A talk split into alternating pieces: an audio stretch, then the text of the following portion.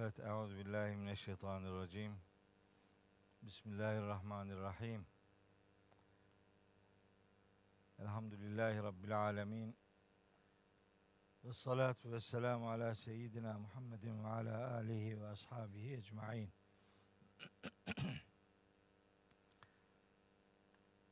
Değerli kardeşlerim,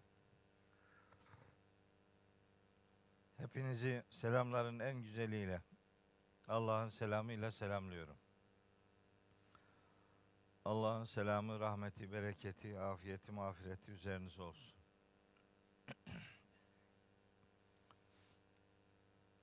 Amin değil o ve aleyküm selam demek lazım. Yani selamlaşmak var ya bir karşı taraftan da bu tarafa gelmesi biz öyle dediniz varsayalım. Allah'ın rahmetine, merhametine muhatap olalım diye duamızla bugünkü derse başlamış olalım. Uzun bir aradan, çok çok uzun bir aradan sonra ilk defa bugün buluşmuş oluyoruz. Zorunlu bir ara vermiş olduk ama bugünü gösterdiği için Rabbimize de hamdolsun. Bazen insanlar işte rutine çok alıştıkları için yaptıkları işin ne kadar kıymetli olduğunu fark etmiyorlar.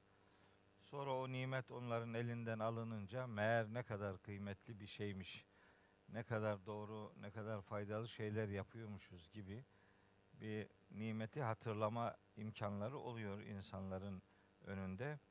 Bu pandemi süresi de biraz öyle oldu bizim için. Farkındalıklarımız biraz daha arttı. Ne olup bittiğini biraz daha yakından sorma, sorgulama imkanı elde ettik. Her şeye rağmen bugünü gösterdiği için Rabbimize hamd edelim, şükredelim. İnşallah bundan sonra hayatımızın devam eden kısmında daha doğru, daha istikametli, daha faydalı, daha feyizli, daha bizi insan edecek bir tavrın, bir gidişatın muhatabı oluruz diye duamızı yinelemiş olalım. Bundan birkaç ay önce birkaç ders yapmıştık biz burada. Hani tamamen işi unutmayalım, arada da olsa bir hatırlayalım diye birkaç derslik bir e, dizi yapmıştık. Yasin suresini işlemiştim o aradaki dönemde. E, Yasin suresini de bitirmiştim. Aslında o kadar e, birkaç haftada Yasin suresi bitirilebilir miydi? Benim e, normal ders akışıma çok uygun değildi. O kadar kısa zamanda o kadar fazla ayeti bitirmek ama programı yetiştirme adına biraz hızlandırılmış bir okumalar yaptık. Ve Yasin suresini bitirdik. Şimdi Yasin suresinden sonra indirildiği kabul edilen Furkan suresini okuyalım istedim ve hemen Yasin suresi 39. sırada indirildi kabul edilir. Genel kabul böyledir. Yüzde yüz sıralamalar yüzde yüz doğrudur diyemeyiz. Ama böyle genel bir kabul var. Biz de o kabul doğrultusunda nihayetinde sureleri tanımaya gayret ediyoruz. Mekki medeni sıralamasında Mekki sureleri öncelemek önemlidir. Kur'an'ın mesajını doğru anlama noktasında en azından ona aykırı bir durum olmadığı için biz bu sıralamayı takip ediyoruz, edeceğiz inşallah. O minvalde Furkan suresini sizlerle paylaşma arzusundayım. Furkan suresini önce bir genel tanıtma ihtiyacındayım. Nasıl bir suredir? Neler var bu surede? Önce öyle bir genel tanıtım yapayım. Ondan sonra yavaş yavaş ayet-i kerimeleri biraz daha yakından e, inceleme, irdeleme, ayetlerle biraz daha yakından buluşma e, sırasını yavaş yavaş getireceğiz. Nasip olursa. Aslında böyle derse başlarken başka bir takım şeyler paylaşayım diye düşünmüştüm ama şimdi diyorum ki onlara girersem ben Furkan suresine başlayamayacağım. İyisi mi onları akışına bırakalım, boş ver. İnşallah zamanı gelince yavaş yavaş hatırlatacağım ders dışı şeyler olacak.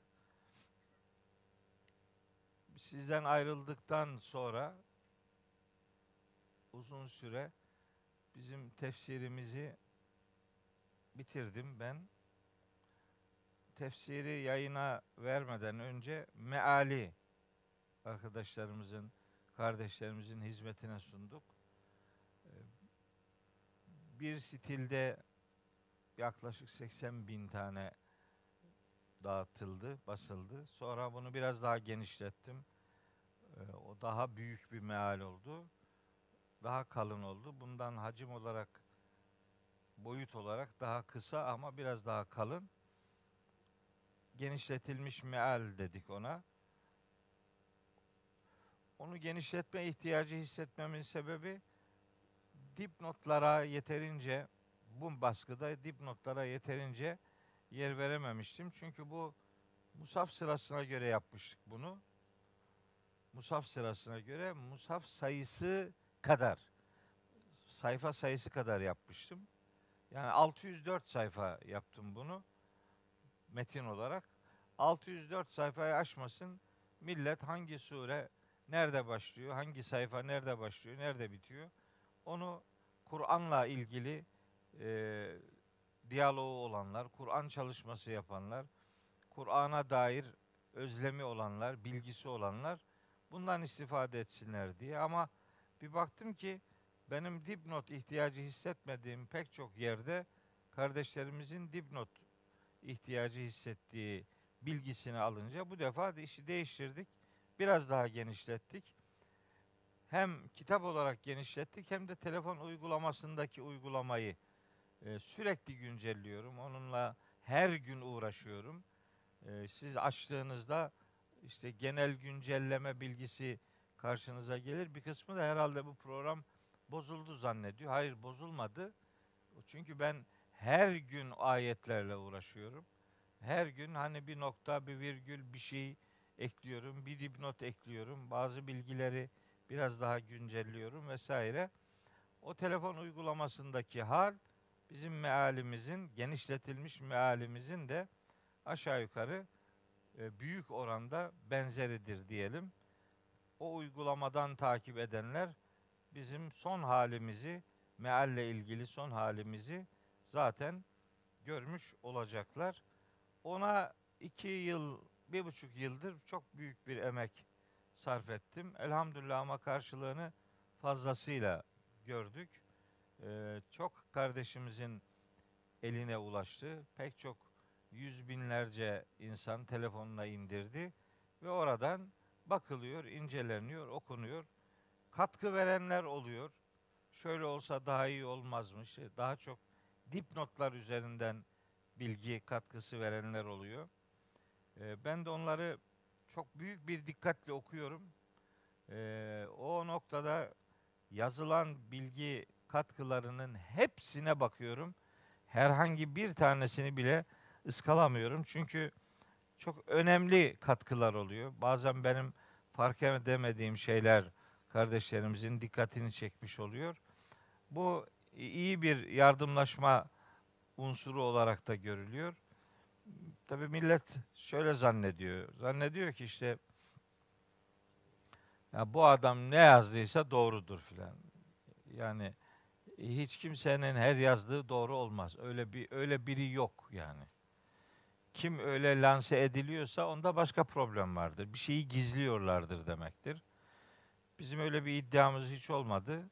Katkısı olan kardeşlerimizin katkılarını almaya, onları büyük bir özlemle takip etmeye devam ediyorum. Dilerim Rabbim bu yaptığımız salih ameli mahşerde karşımıza çıkarsın. Dilerim Rabbim yaptığımız bu işi sadece onun rızasını kazanma vesilesi olarak gördüğümüzü amel defterimize o istikamette yaptıklarımızı kaydetmiş olsun. Öyle bir duam, öyle bir niyazım var. Öyle devam ediyorum. Bu arada kendimle alakalı bir de bir Samsun'da görevime devam ediyorum. Samsun'da 19 Mayıs Üniversitesi İlahiyat Fakültesindeyim. Bir kısmı beni İstanbul'da falan zannediyor. Hayır. Ee, ben Samsun'da yaşıyorum. Oradan gelmiş oluyorum bu derslere. Bundan sonra da inşallah Allah sağlık verirse, başımıza bir sıkıntı gelmezse bu dersleri devam ettirmeye çaba sarf edeceğim. Rabbim yaptıklarımızı yüzümüze çarpmasın. İnşallah öbür alemde burada yaptıklarımızın karşılığını cennet olarak görecek kullarına sizi de bizi de ilhak eylesin. Evet, Furkan suresini okuyalım istiyorum. Zaten iniş sırasına göre Yasin'den sonraki sure olduğu genel kabul edilir. İniş sırası 60'tır. Şey 40. suredir. Ee, resmi sıralamadaki yeri 25. suredir. Furkan suresi. Mekki bir suredir. Mekke dönemi surelerindendir. Ve bu surede çok enteresan konular vardır Furkan suresinde. Başka hiçbir surede olmayan, sadece bu surede olan bir takım cümleler vardır. Bu sureye özel ifadeler vardır. O ifadeleri büyük bir özlemle sizlerle paylaşmak isterim. Nihayetinde Allah'ın kelamı anlam itibariyle sonsuz kez insanların zihnine inecek düzeyde programlanmış bir kelamdır. Ona dair sözümüzü, ona dair söylemlerimizi gücümüz nispetinde sizlerle paylaşmaya çaba sarf edeceğiz inşallah. Furkan suresi 77 ayetlik bir suredir. 77 ayet. 77 ayette de e, her birinde bizi biraz daha vahye bağlayacak, biri biraz daha vahyin e, iklimine alacak mesaj derinlikleri, mesaj incelikleri söz konusudur. O inceliklere ara ara ve yeri geldikçe elbette temas edeceğim inşallah. Hep duamı ve niyazımı şöyle şekillendiriyorum. Cenab-ı Hak bu bizim yaptığımız Kur'an sunumunda söyleyeceklerimizi doğru söyleyebilme noktasında yardımını esirgemesin bize, konuşanlara, dinleyeceklere de dinlediklerini doğru dinlemeyi, doğru anlamayı ve nihayet hepimizin hakikatı doğru yaşamamızı nasip eylesin diye dua ile dersimizi başlatıyorum değerli kardeşlerim. Salona bakıyorum büyük çoğunluğu tanıdık yüzler. İlk defa gördüklerim de var ama onlar çok fazla değil. Epey bir kısmı çok tanıdık. İlk defa gelenlerin bir kısmını eskiden beri tanıdıklarım var. Şimdi Şenol abi var burada. Şenol Akkaya beraberinde Tamer abimiz var. Benim için çok kıymetli iki dost, çok çok kıymetli. Onları burada görmekten de derin haz duyduğumu ifade ediyorum. Şimdi onları burada görmek demek onlar aracılığıyla bu mesaj çok daha fazla insana icabında ulaşabilecek demektir. O imkanı e, değerlendireyim istiyorum. Bu arada hep gördüğümüz ama şimdi burada görmediklerim de var. Umarım sağlıklarında bir sorun yoktur. İnşallah bilmiyorum. Ee, bazen kaybettiklerimiz oluyor. Bu pandemi sürecinde çok sevdiğimiz bazı kardeşlerimizi kaybettik yani vefat ettiler. Allah onlara rahmetiyle muamele buyursun inşallah. Bizim yolculuğumuz Kur'an yolculuğudur. Bizim yolculuğumuz hakikat hakikat arayışı yolculuğudur. E, hakikatta bir adı hak olan Allah'ın dediklerinde arıyoruz. Öyle yürüyoruz. Budur bizi mutlu edecek olan yolculuk budur. Bunun dışındaki her şey geçicidir, görecedir, küçüktür, aldatıcıdır. Biz o küçük ve aldatıcı yolculuğu değil, büyük yolculuğu, hakikat yolculuğunu sürdürelim istiyorum. Bu itibarla çok çaba sarf etmek gerektiğini beyan edeyim. Biz daha çok çalışmak zorundayız, daha çok üretmek zorundayız, daha çok insana ulaşmak zorundayız. E, çünkü bizim gibi hayat algısını, din algısını, Kur'an algısını Kur'an üzerinden şekillendirmeyip başka şeyleri Kur'an'ın önüne geçiren e, ve yaptıkları sunumu sanki gerçekmiş gibi e, iddialarla süsleyen bir takım yaldızlı sözleri ağızlarına tesbih eden bir takım insanlar kalabalıklaşınca, sayıları biraz daha artınca sanki acaba hakikat o mudur gibi insanların zihinlerine bir tereddüt geliyor zaman zaman. Ee, biz o tereddütleri karşılama, göğüsleme adına inadına ve ısrarla Kur'an demeye, Kur'an'la meşguliyetimizi arttırmaya ve bu meşguliyetin muhataplarının sayısını da el, elden geldiğince çoğaltmaya gayret ediyoruz. Esasında şahsen ben hayatımda böyle sayılar üzerinden yani kemiyet üzerinden çok fazla değerlendirme yapmam. Sayılara çok kafamı takmam yani. Çok fazla sayıda adam olsun diye öyle bir derdim yok. Ama toplumun gerçekleri kabul etmede böyle bir algısı var. Yani şu kadar adam işte şöyle diyor, işte bunlar işte şu kadar az sayıda insanlar falan gibi böyle bir sayı üzerinden değerlendirme yapılıyor. O bizi etkilemez de o konulara itibar eden insanlar ister istemez etkiliyor.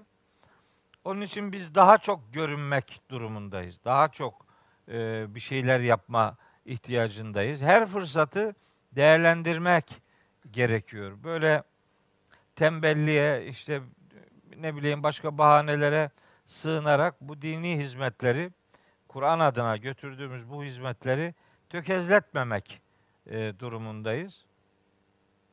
Mesela şahsen ben işte Perşembe günü Ankara'daydım.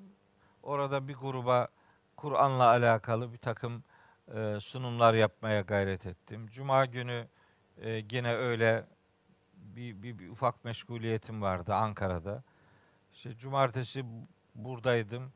Dün akşam Global, Haber Global televizyonunda işte bir Kur'an sunumu yaptım. Melekler üzerinden e, bir program idi. Tabi televizyonlarda ister istemez böyle rating hesaplar olduğu için bazen sizin çok önemli gördüğünüz şeyleri değil de daha çok muhatapların işte e, istedikleri şeyler biraz konuşuluyor ama ben tabii o o gaza çok gelmem. Ben söylemek istediklerimi ne olur ne olur olur söylerim yani. E, o fırsatı da değerlendireyim istedim. Dün gece oradaydım mesela saat 12'den 2'ye kadar e, oradaydım. İşte geldim eve. Hani dinlenemedik. Normalde hani dinlenemeden bugünü atlasak mı diye şeytan ara sıra gelip yoklama çekiyordu ama bu dünyada şeytanı memnun etmeyeceğim bile bile. Onun öyle damarlarıma girip de beni yolumdan çevirme çabalarını boşa çıkaracağım. O kararla yaşıyorum inşallah. Onu güldürmeyeceğim.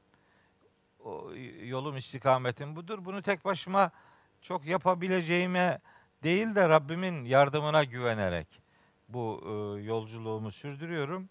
Demem o ki boş durmamak gerekiyor. İşte zaten iki sene ara verdik.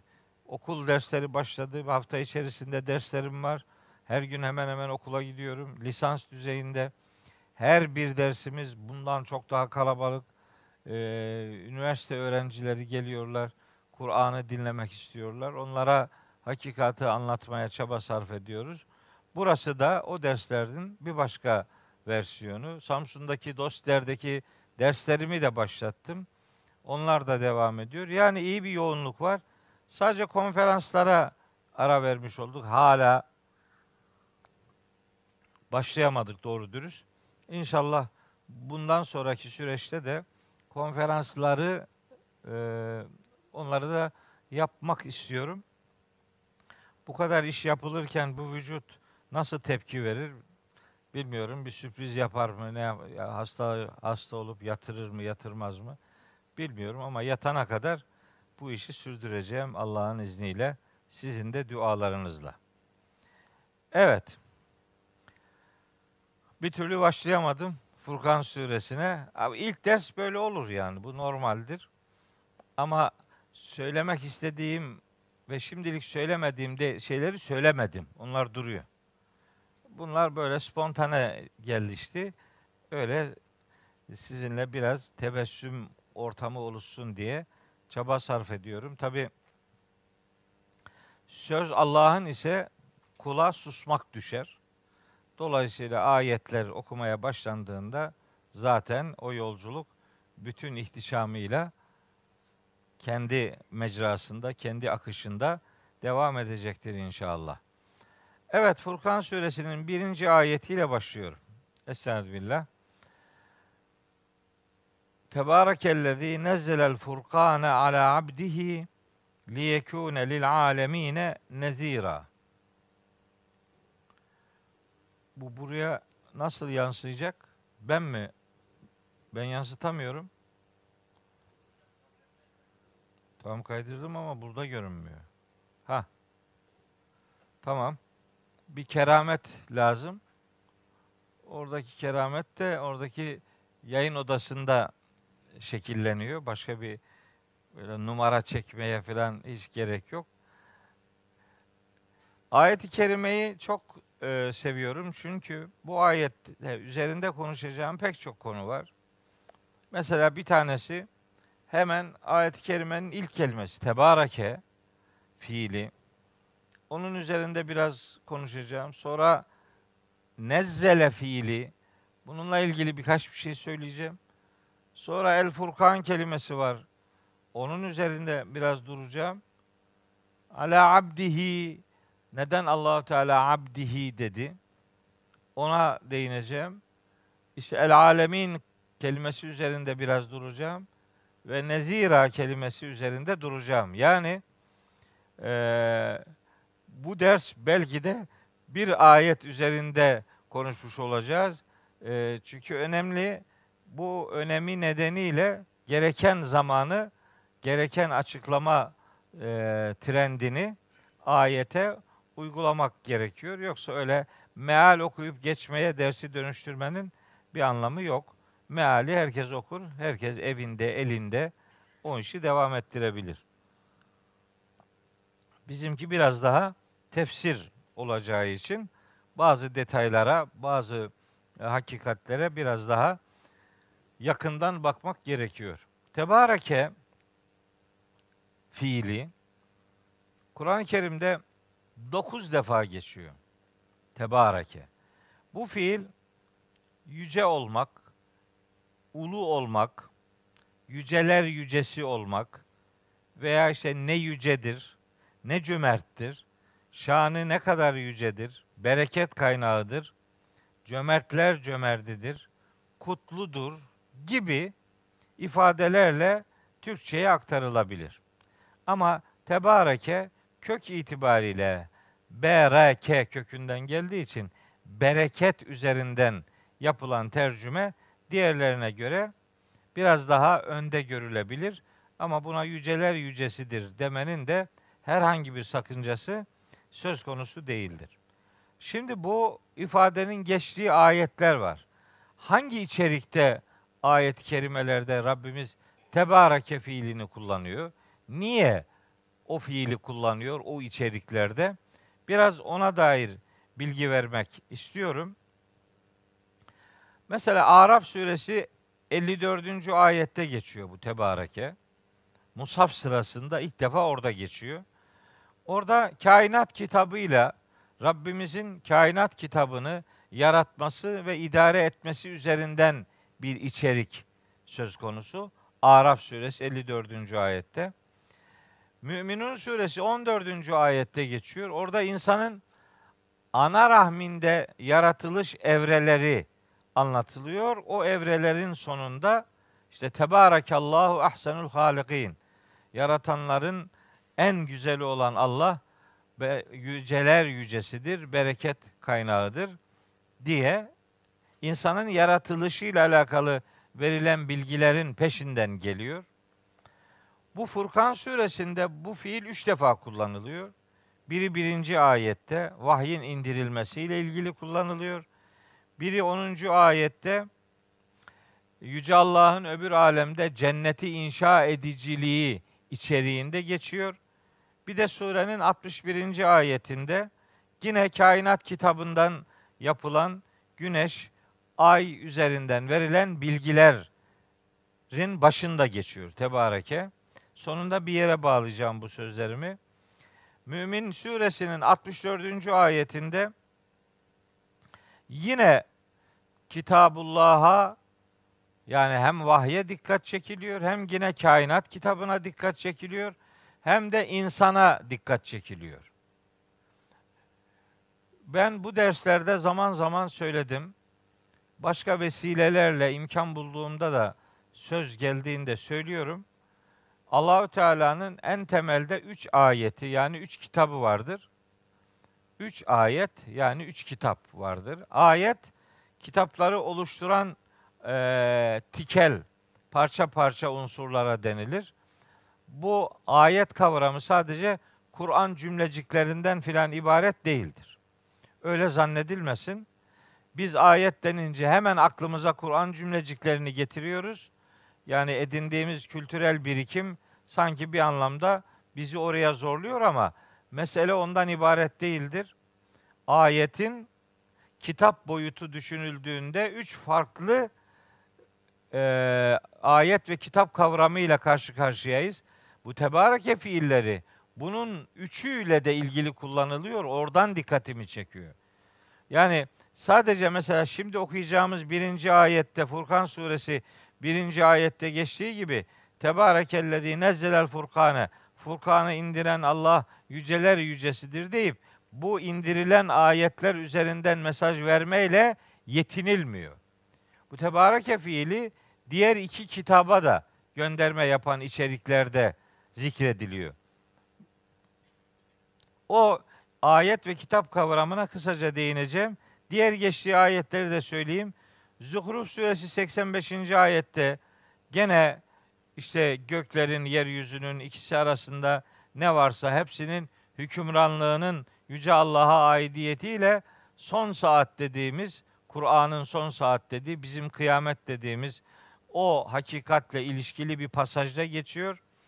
Rahman suresinin son ayetinde mahşer şartlarında olup bitecek, bitecekleri şekillendirecek olan, kudret olan Rabbimizin sıfatı, eylemi olarak geçiyor.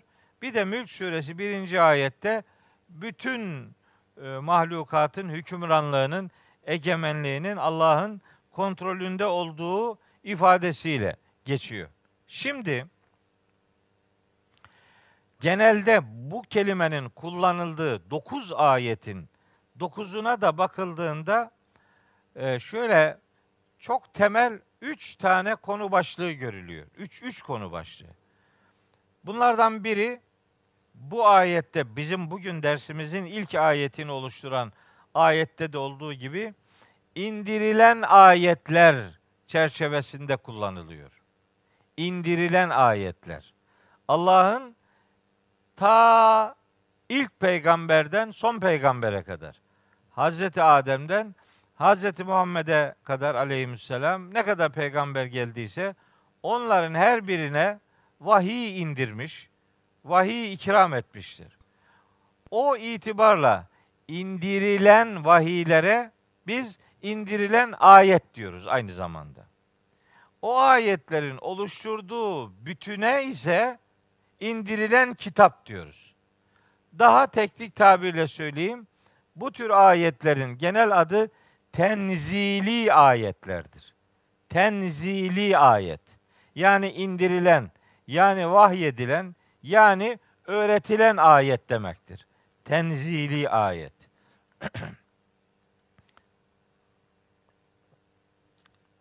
Hazreti Adem'den Hazreti Muhammed'e kadar bütün peygamberlere indirilen ayetler tenzili ayetler çerçevesinde değerlendirilir. O ayetlerin oluşturduğu bütüne de tenzili kitap denilir. Yani tenzili kitap, okunan kitap kavramının içerisinde her peygamberin tebliğ ettiği bütün dini prensipler yer almaktadır. Bu bir, birinci ayet veya birinci kitap çeşidi. İkinci kitap çeşidi ise bu defa bu surenin daha sonra okuyacağımız mesela 61. ayetinde geçen veya Araf suresinin 54. ayetinde geçen haliyle veya Mülk suresinin 1. ayetinde geçen haliyle ifade edeyim. İkinci kitap ya da ikinci ayet türü kainatla alakalı olanlardır. Yani kainattaki her bir mahluk bir ayettir Kur'an'a göre. yani nasıl ayet olur? Olur. Aynen öyle ayettir. Yasin'i okuyoruz ya Yasin'i.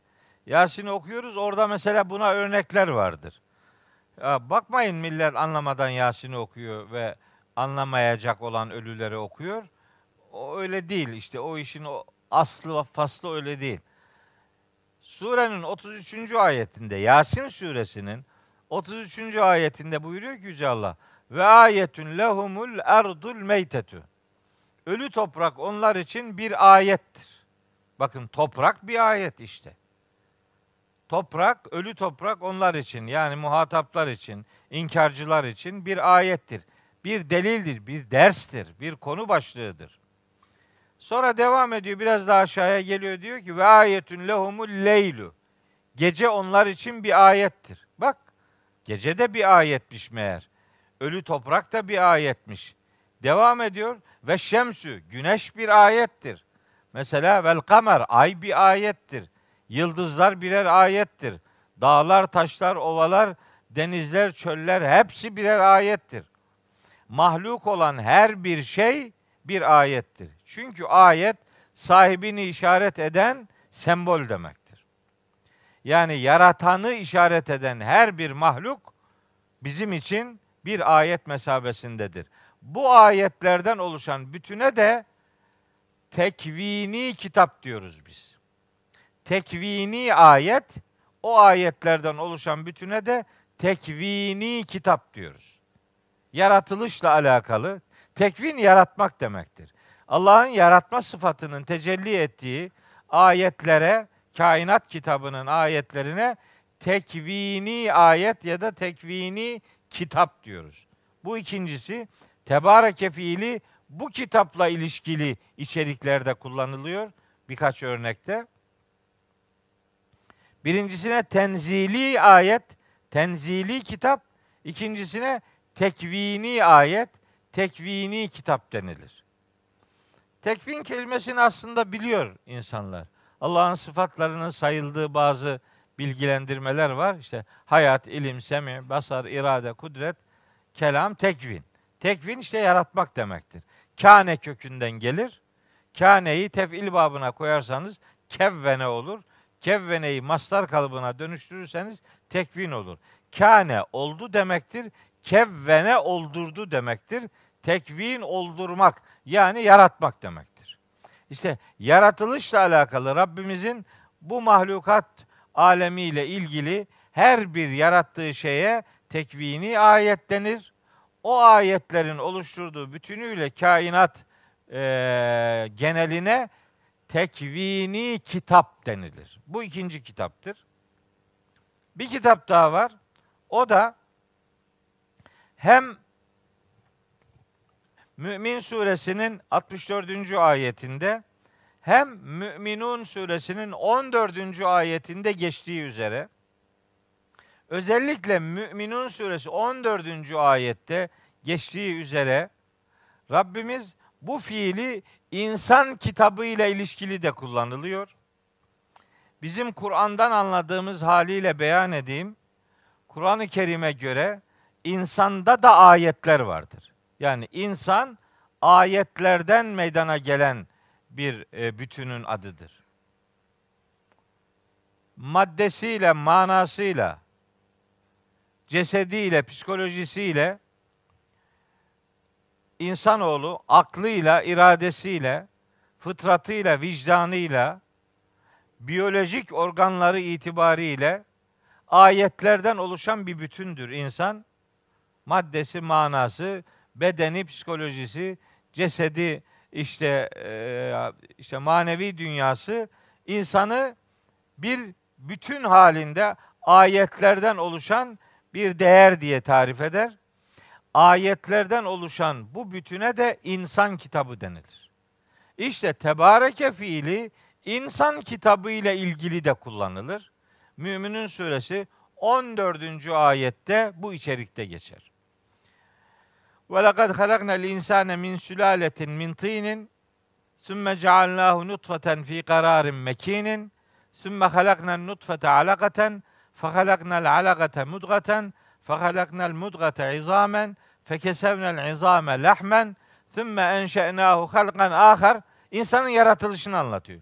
Çamurdan bir özden yaratılması, sonra onun güçlü bir karar yeri olarak ana rahmine yerleştirilmesi, sonra onun orada işte bir zigot olması, sonra embriyoya dönmesi, sonra onun bir çiğnem et halini alması, sonra kemiğe dönüştürülmesi, sonra kemiğin üzerine kas, et giydirilmesi, sonra bambaşka bir yaratılış halini almasının sonunda diyor ki Allahu Teala Tebârekallahu ahsanul halikin. Yaratanların en güzeli olan Allah'ın şanı ne kadar da yücedir. Demek ki insanda da ayetler var ve o insanda oluşan ayetlerin bütünü insanı kitap yapan özelliği önümüze getirir. İnsanda ayet vardır dedim bakın açtım tam orası çıktı. Fussilet suresinin 53. ayeti. Diyor ki ayet-i kerimede senürihim ayatina biz insanlara ayetlerimizi göstereceğiz. Hangi ayetler? Fil afaki. Ufuklardaki ayetlerimizi de göstereceğiz. Ufuklar. Ufuk ufuk akkaya değil. Ufuk üzerine alınma. Bu bu el afaktaki ufuklar seninki değil. Sen sen birazdan geliyorsun. Senürihim ayatina fil afaki. Ufuklar insanın dışındaki alemin hepsinin genel adıdır. Ufuklardaki ayetlerimizi de göstereceğiz insanlara ve fi enfusihim kendi canlarındaki ayetlerimizi de göstereceğiz. Yani insanlarda da ayetler vardır diyor. Fussilet suresinin 53. ayetinde. İnsanda ayetler vardır. Sonra Zariyat suresinin hemen söylüyorum 20 21 22. ayetlerinde Zariyat suresinin orada buyuruyor ki Rabbimiz ve fil ardı arzda yeryüzünde var ne var? Ayatun nice ayetler var. Yeryüzünde ayetler var. Lil muqinine inancını kesin hale getirmek isteyenler için yeryüzünde nice ayetler var. Ve fi enfusikum kendinizde de sizde de ayetler var. Efela tubsirune. Neden gerçeği görmüyorsunuz? Niye gerçeğin farkına varmıyorsunuz demeye getiriyor. Sonra gökte de var diye devam ediyor ayet-i kerimeler. Demek insanoğlunda da ayetler vardır. Yani gözümüz bir ayettir, kulağımız bir ayettir, gönlümüz, kalbimiz bir ayettir, beynimiz bir ayet. Diğer bütün vücut organlarımız birer ayettir. Bunlar birer ayettir ve biz bunlarla hakikatin izini süreriz. Ama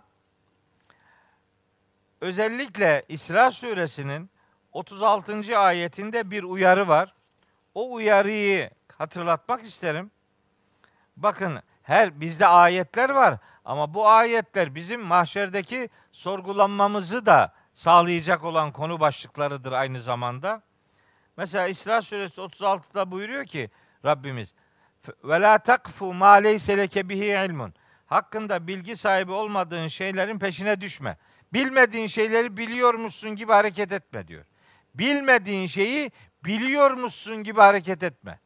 Çünkü inne sem'a bu işitme duyusu var ya bu vel basare görme duyusu vel fuade gönül, kalp, algı, beyin Küllü ulaike kâne anhu mes'ûlâ. Bunların her biri kazanımlarından sorgulanacaktır diyor Allahu Teala. Yani ayetlerimiz bizim aynı zamanda vücudumuzda, benliğimizde, maddemizde ve manamızda bulunan ayetler bizim sorgulanmamızı sağlayacak olan unsurlardır da aynı zamanda. Buradan hareketle ben Rabbimizin üç kitabı olduğunu söylüyorum. Bir, vahyettiği kitap bütün peygamberlere gelen vahiyleri içerir. İki, bu arada söyleyeyim, bütün peygamberler vahiy almıştır. Vahiy alan peygamber var diyor adam, vahiy almayan peygamber var.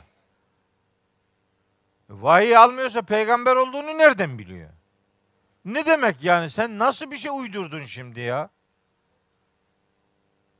Yani insan aklına gelen her şeyi söylemez ki yani. Vahiy peygamber olmanın şanındandır ve peygamberler vahiy ile muhatap kılınarak peygamberlik göreviyle buluşturulur ve öylece o görevi sürdürmeleri istenir. Diyorlar ya işte kitap verilen peygamberler var, kitap verilmeyen peygamber var. Kitap verilmeyen ne yapıyor? Öncekiyle idare ediyor. E, öncekinin kitabı onun zamanında tebliğ edildi. Bu bir şey demeyecek mi? Buna bir şey gelmiyor mu? Peygamber olduğunu nereden anladı bu? Öyle yazıyor kitapta diyor. O kitapta öyle yazıyor da bu kitapta öyle yazmıyor işte. Yani nebilere kitap verilmemiş peygamberlere nebi denir diyorlar ya. Ya bunu nasıl dersin arkadaş ya? Ya hiç yüreğin sızlamıyor mu?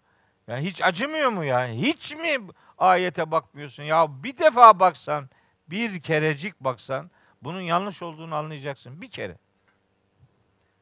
Aha söylüyorum. Bakara suresinin 213. ayeti. Bakara 213. Diyor ki Rabbimiz, Kânen nâs ümmeten vahideten. İnsanlar başlangıçta bir tek ümmetti. Febe'asallahu Allah gönderdi. En nebiyyine nebiler gönderdi. Mübeşşirine ve münzirine müjdeleyiciler ve uyarıcılar olarak Allah nebiler gönderdi. Sonra ve enzele ve Allah indirdi. Ma'hum onların her biriyle beraber bütün nebilerle beraber Allah indirdi. Ne indirdi? El kitabe, kitabı indirdi. Bütün nebilere Allah kitabı indirdi diyor.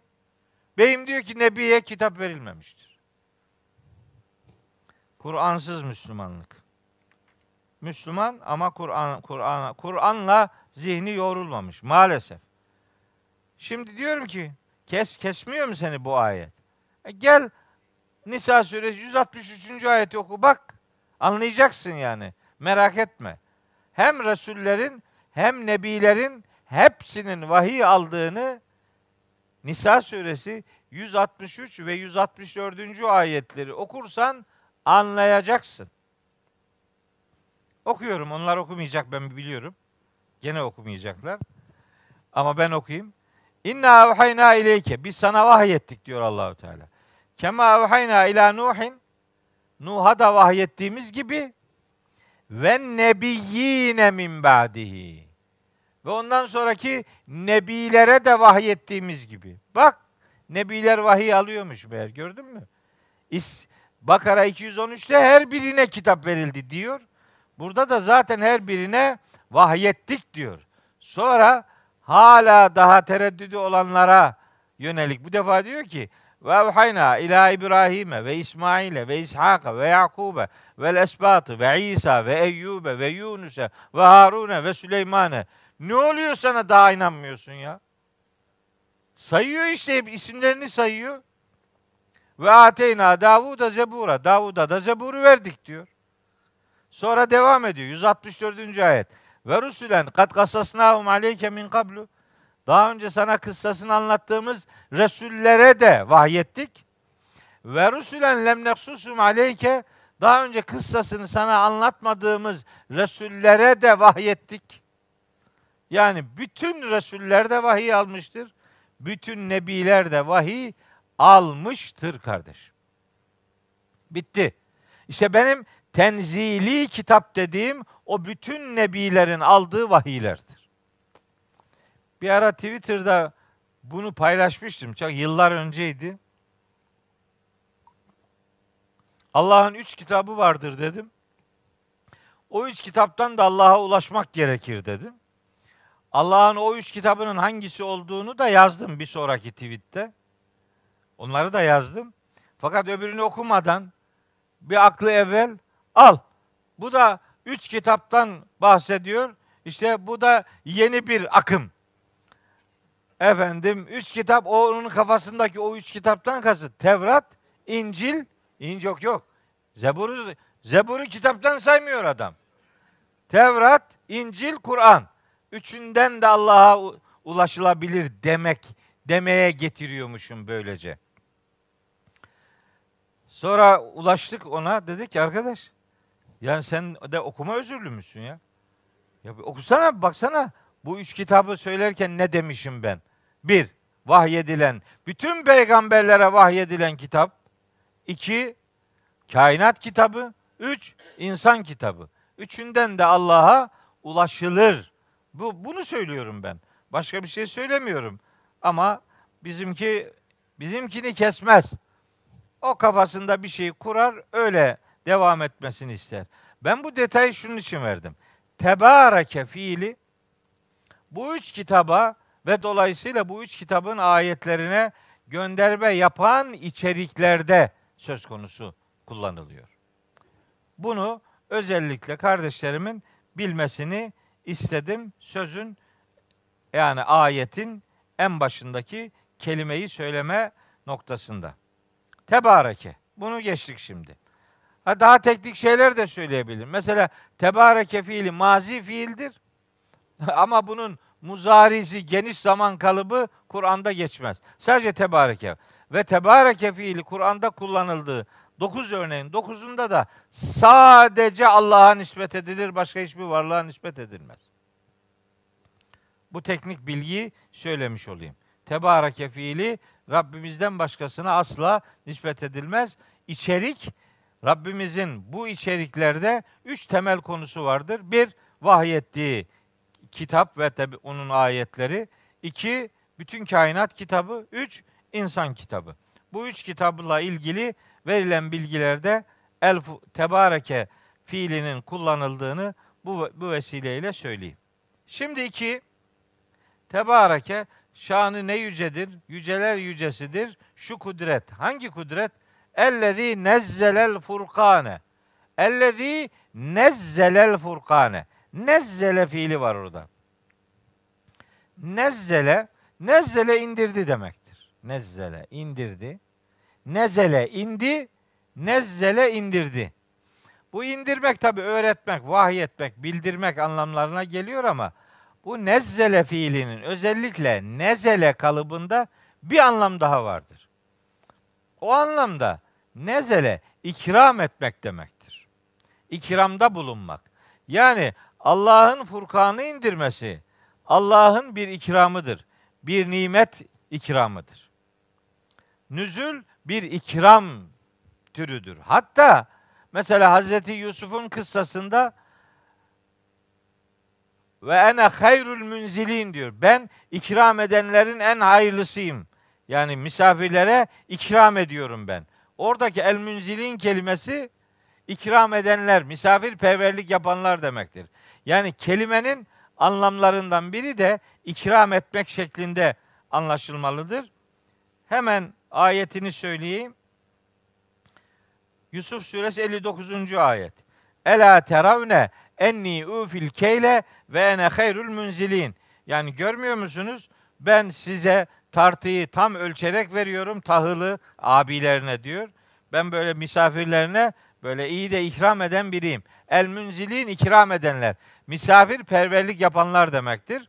Nüzül kelimesi de ikram etmek anlamına gelir. Aynı zamanda iki tane ayet var bununla alakalı. Nüzül kelimesinin size hatırlatmak istediğim. Bunlardan biri Keyif suresinde geçiyor. Keyif suresinde Allahü Teala iki içerikte kullanıyor o nüzül kelimesini. Kullandığı içeriklerden biri surenin 102. ayetinde fakat çok yürek yaralayıcı bir içerikte geliyor. Kafirler için hazırlanan cehennemle alakalı buyuruyor ki İnna a'tedna cehenneme lil kafirine nüzula. Biz cehennem kafirler için cehennemi bir ağırlama yeri olarak, bir ağırlama olarak hazırladık. Alay ediyor yani. Cehennem ağırlama yeri olur mu? Ha, orayı inkar eden için öyle bir tehditkar ifadedir. Keyif suresinin 102. ayeti. Sonra aynı surenin bu defa 107. ayetinde cennetin müminler için hazırlanmış bir ikram yeri olduğu ifade ediliyor. İnnellezine amenu ve amilus salihati kânet lehum cennetül firdevsi nüzula.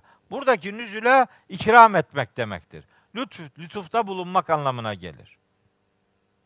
Fussilet suresinin 32. ayetinde de nüzülen kelimesi cennet nimetlerinin bir ikram olduğu bilgisine e, bağlı verilir. Bunu şunun için söylüyorum. Buradaki nezzele fiili sadece bildiğimiz manada standart olarak indirmek, vahyetmek manasından ibaret değildir. Bunun anlam dünyası içerisinde ikram etmek, lütufta bulunmak, nimet vermek anlamı da vardır. Allahü Teala vahyini indirmekle kullarına aynı zamanda ihsanda bulunmuş, lütufta bulunmuştur. Nezzele kelimesinin böyle bir anlam içeriği vardır. Onu da bilmek, hatırlamak gerekmektedir. İndiren, ikram eden, vahyeden o kuvvet, o kudret yüceler yücesidir. Allahu Teala için kullanılıyor. Neyi indirdi? El Furkane, Furkan'ı indirdi. Furkan, Kur'an-ı Kerim'in isimleri var, sıfatları var. Bunlar isimler ve sıfatlar aşağı yukarı nereden bakarsanız 50 civarındadır. Hepsini de e, hatırlatabilirim. Kur'an-ı Kerim'in Kur'an'da geçen isimleri ve sıfatları. Mesela söyleyeyim. 1. Kur'an 2. Kitap 3. Furkan 4. Nur 5. Ruh 6. Şifa 7. Beyan, beyine 8. Zikir, zikra, tezkire 9.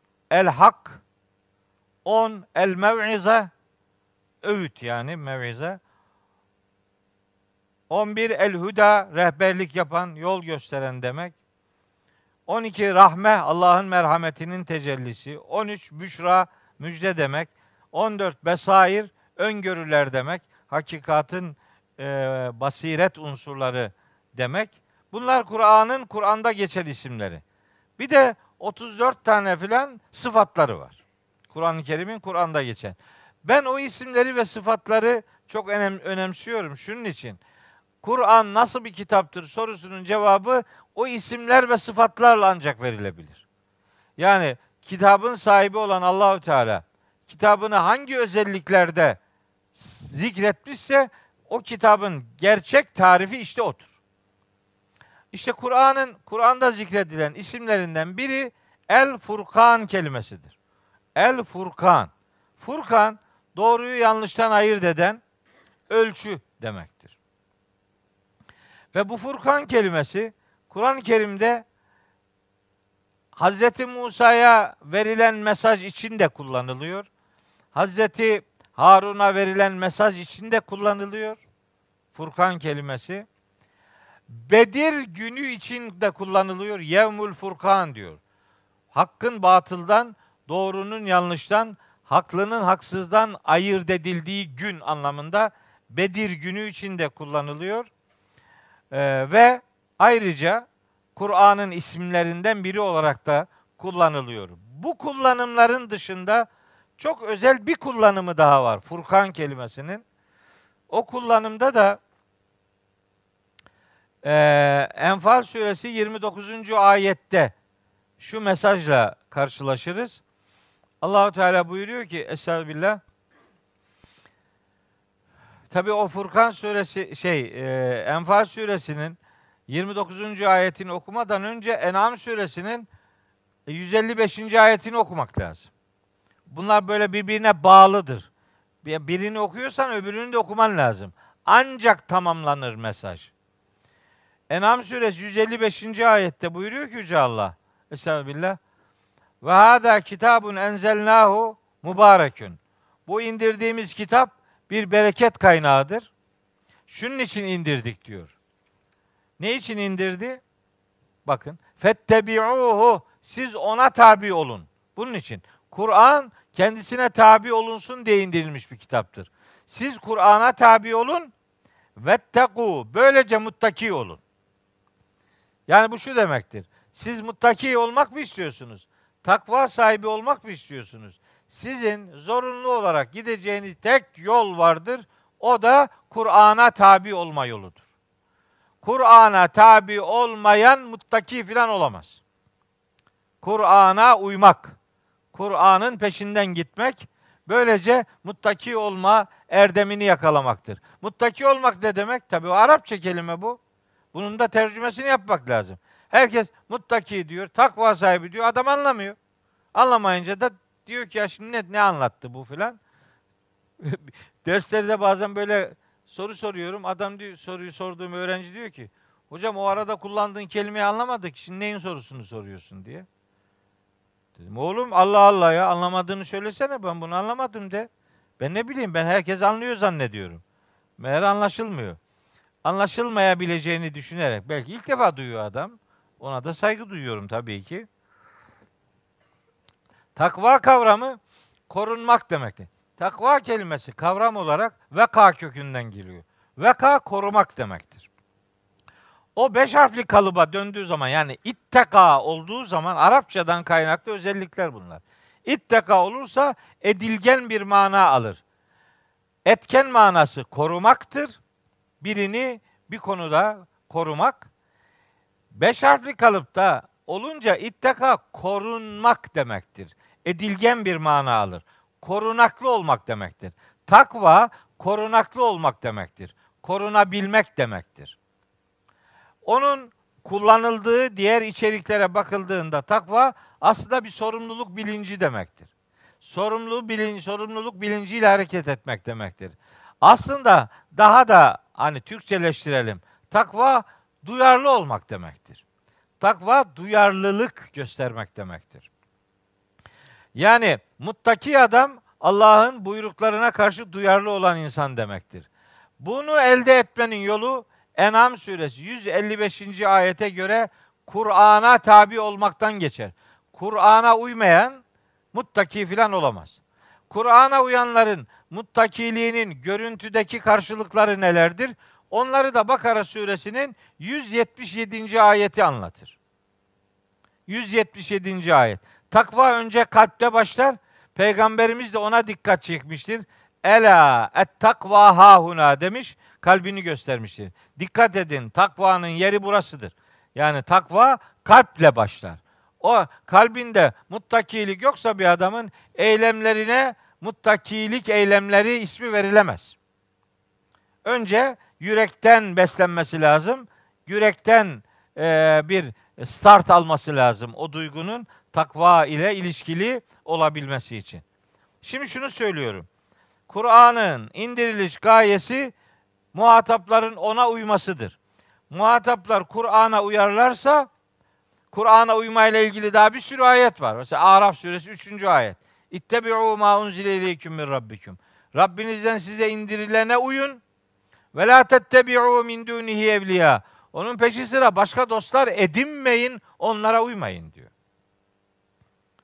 Oo, bizde bit de Kur'an'a uymuyor adam, geri kalan her şeye uyuyor. Tam tersine. Tam tersine gidiyor.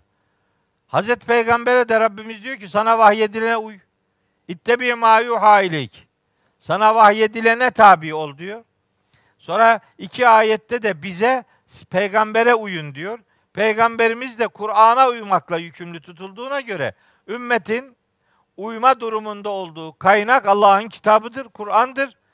Bunu pratiğe dökme noktasında örnekliğine muhtaç olduğu tek kişi Hz. Muhammed Aleyhisselam'dır. Hz. Muhammed'den başka kendisine uyulması gereken hiç kimse yoktur. Ama pratikte öyle mi? Hiç pratikte öyle değil. Adam bir peygambere uymuyor. Geri kalan herkese uyuyor. Sayıyor. Şuna uydum, buna uydum, şunlar bunlar say. Allah başka diyor, sen başka gidiyorsun. Bakalım Allah'ın huzurunda hangi hesabın, hangi kalemi seni bulacak onu iyi hesap etmek lazım. Evet, Kur'an kendisine tabi olursun diye indirilmiş bir kitaptır. Ona uyarsak muttaki olacağız. Peki muttaki olduk diyelim. Kur'an'a uyduk ve muttaki olduk. Bunun ödülü nedir? İşte o ödül Enfal suresi 29. ayette verilir. O ayette Allahu Teala der ki Furkan kelimesiyle ilişkili olduğu için kullanıyorum. Ya eyyühellezine amenu ey iman edenler. İn tettekullaha siz eğer Allah'a karşı muttaki olursanız ki onun yolu Kur'an'a uymaktan geçiyor dedik. En'am 155. ayette o ayetin gereğini yerine getirerek takva sahibi olmayı becerirseniz yec'al leküm furkanen. Allah sizin için furkan yaratır. Bak bambaşka bir şey söylüyor şimdi.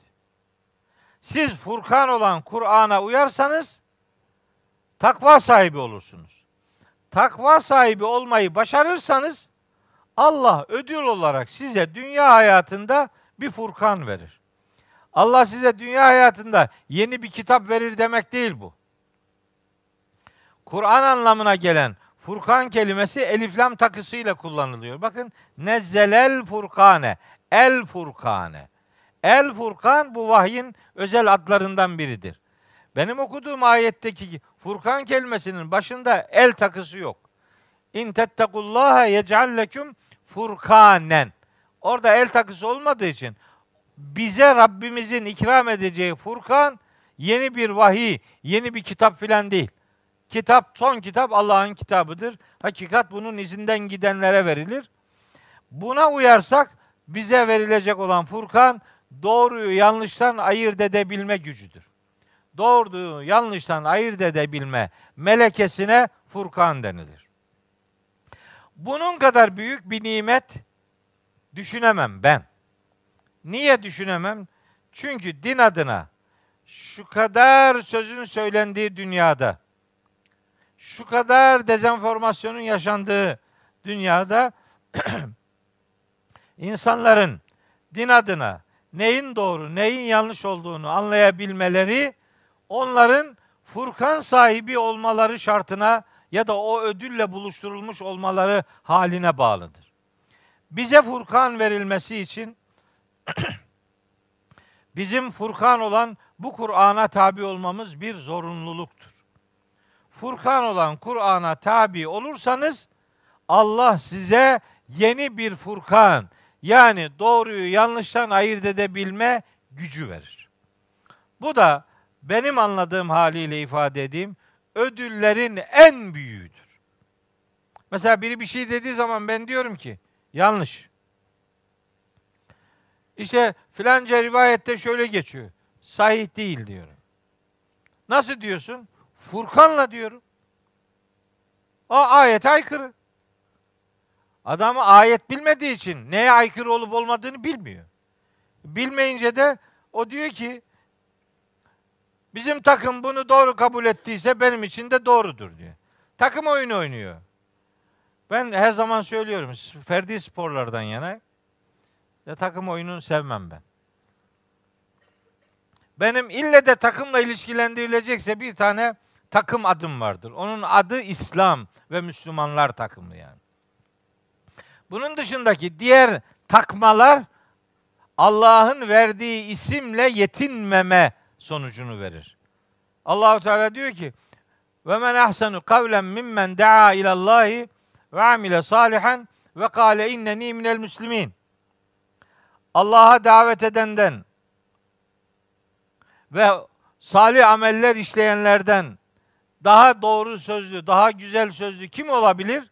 Ve bir de ben Müslümanlardanım diyenlerden daha güzel sözlü kim olabilir? Ben Müslümanım demek bir Müslümana yetmesi lazım. Yetmiyor, kesmiyor adamı. Başka şeyler ilave ediyor. Ben Müslümanım ama he ne ama ne var? Ancak lakin fakat ben şuyum da buyum da başlıyor sayıyor. İşte ondan sonra saydığı şeyler bu ümmetin her birinin bir başkasından ayrıldığı noktalardır.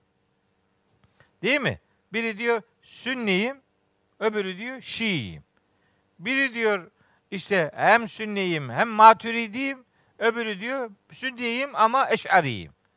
Geliyor işte sonra Sünniyim, Maturidiyim, Hanefiyim. Öbürü diyor Sünniyim, ee, Eş'ariyim, Şafiiyim. Böyle dönüyor. Yetmiyor. Ondan sonra bir tarikat bağı ekliyor oraya. O yetmiyor. Bir cemaat bağı daha ekliyor.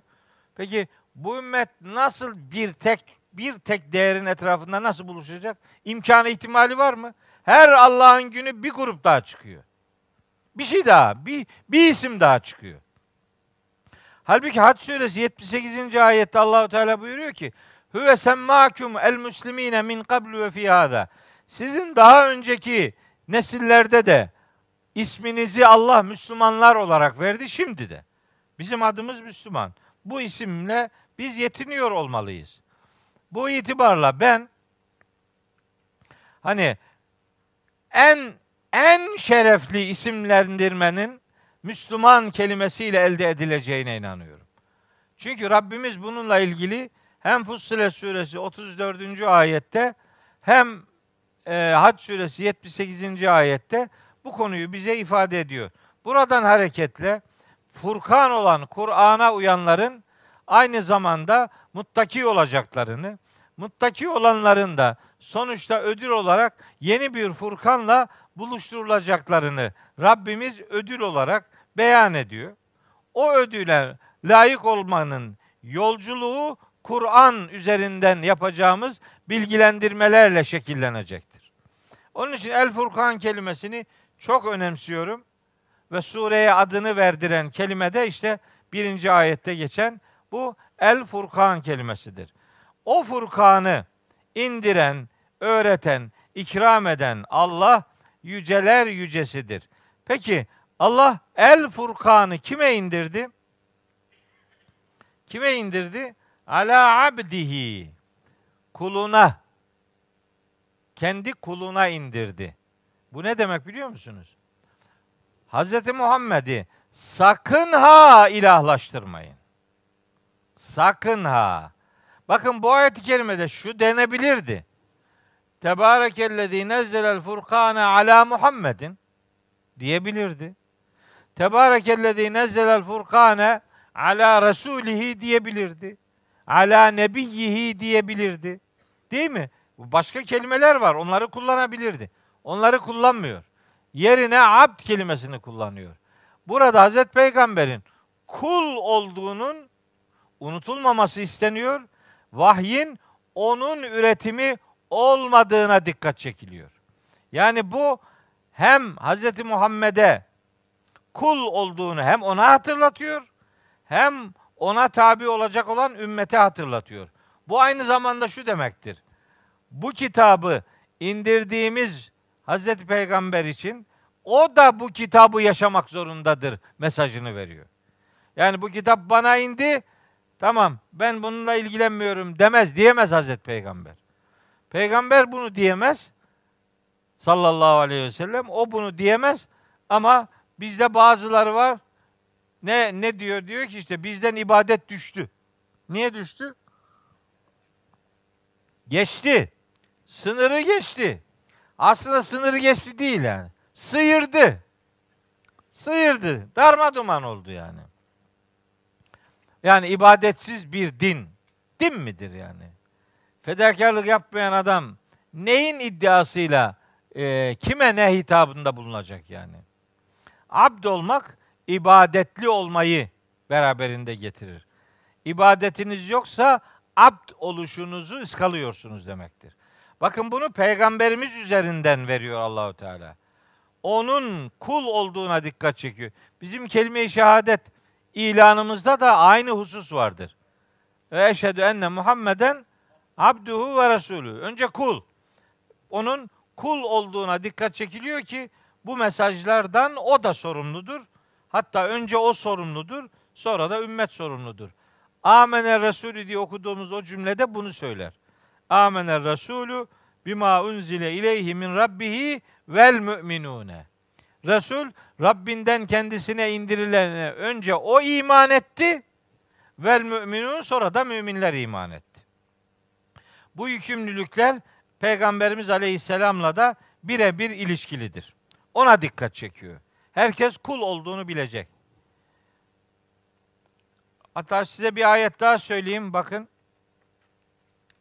Bazen e, duyarsınız şu veya bu çevrelerde. İşte mahşerde her topluca e, diriltileceğiz. Herkes diriltilecek. Sonra herkes toplanacak. Sonra Allah'a topluca sunulacağız. E Allah da soruyu sorunca o grubun içinden biri cevap verdi mi geri kalan yırtacak. Billahi böyle olmayacak. Bak yeminle söylüyorum böyle olmayacak yani. Hiç alakası yok. Tamamen yalan. Bunu söyleyenler yalan konuşuyorlar. Niye? Bakın diyor ki Meryem suresi 80. ayette Allahu Teala ve nerisuhu ma yekulu. İnsanın dediklerine varis olan biziz. Biz biliyoruz yani. Sonra biz kalacağız. Onun ne ne yapıp ettiğini, ne deyip söylediğini biz biliriz. Ve yetina sonuçta her insan bize gelecek. Ferda teker teker. Herkes bize teker teker gelecek diyor. Nerede? Meryem suresi 80. ayette. Meryem suresi 95. ayette de diyor ki ve külluhum her biri herkes atihi Allah'ın huzuruna gelicidir, gelecektir. Yevmel kıyameti. Kıyamet günü ferda teker teker. Herkes teker teker gelecek diyor Allahu Teala. Adam gruplar halinde diyor. Ya o gruplar halinde kısmı o da var da herkes peygamber peygamberiyle Allah'ın huzuruna çağrılacak. Yani ümmet olarak herkes kimin ümmeti ise onunla gelecek. İsra suresinde söylüyor onu Allahu Teala. Diyor ki yevme ned'u külle unasin bi imamihim.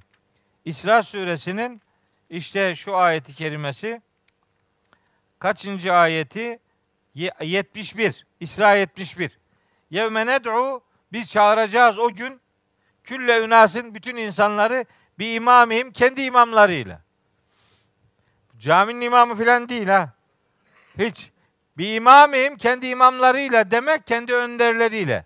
Buradaki imamın kim olduğunun cevabı Bakara suresindedir. Bakara suresinde imam kelimesini Allahü Teala özelde Hazreti İbrahim genelde bütün peygamberler için düşünülecek şekilde bir peygamberlik kurumu olarak tarif eder. Bakara suresinin 124. ayetinde. Kale inni cailuke linnasi imama. Allah dedi ki ben seni bütün insanlar için bir imam yapacağım. Yani peygamber yapacağım. Hazreti İbrahim'e. İmam peygamber demektir bu ayetlerde. Biz her insan grubunu imamıyla çağıracağız, imamlarıyla çağıracağız demek. Her ümmet grubunu peygamberiyle çağıracağız demek. Topluca çağrılacak. Ama hesaba çekmede herkes teker teker huzura çıkacaktır. Bakın bir ayet daha okuyayım size. Keyif suresinin 48. ayeti 47. ayeti de okumak lazım. 49'u da okumak lazım. Onlar hep birbirine bağlı. Ve yevmen yürül cibale. O gün dağları yürüteceğiz. Ve terel arda barizeten işte arzı yeryüzünü böyle al, al açık çıplak göreceksin. Yani bir şey olmayacak üzerinde. Ve haşernahum herkes insanları hep diriltmiş olacağız. Toplayacağız. Felem nugadir minhum ehada hiçbirini geride bırakmayacağız. Herkes gelecek. Ve uridu ala rabbike saffa saflar halinde Allah'a arz olunacak. Yani ümmetler halinde, gruplar halinde Allah'ın huzuruna çıkılacak. Fakat hesap vermeyle ilgili diyor ki lekad ci'tumuna siz bize gelmiş olacaksınız. Kema halaknakum evvele merretin. başlangıçta sizi nasıl yarattıysak tek tek öyle geleceksiniz. Hesaba çekilme teker teker yaşanacaktır. Gruplar halinde değil. Ortaya bir soru sorulup alandan bir cevap gelince mesele bitmeyecek yani. Öyle bir şey yok. Herkes hesabını kendisi verecek. Sonra diyor ki bel zaamtum şöyle zannettiniz değil mi? Ellen nec'ale leküm mev'ida.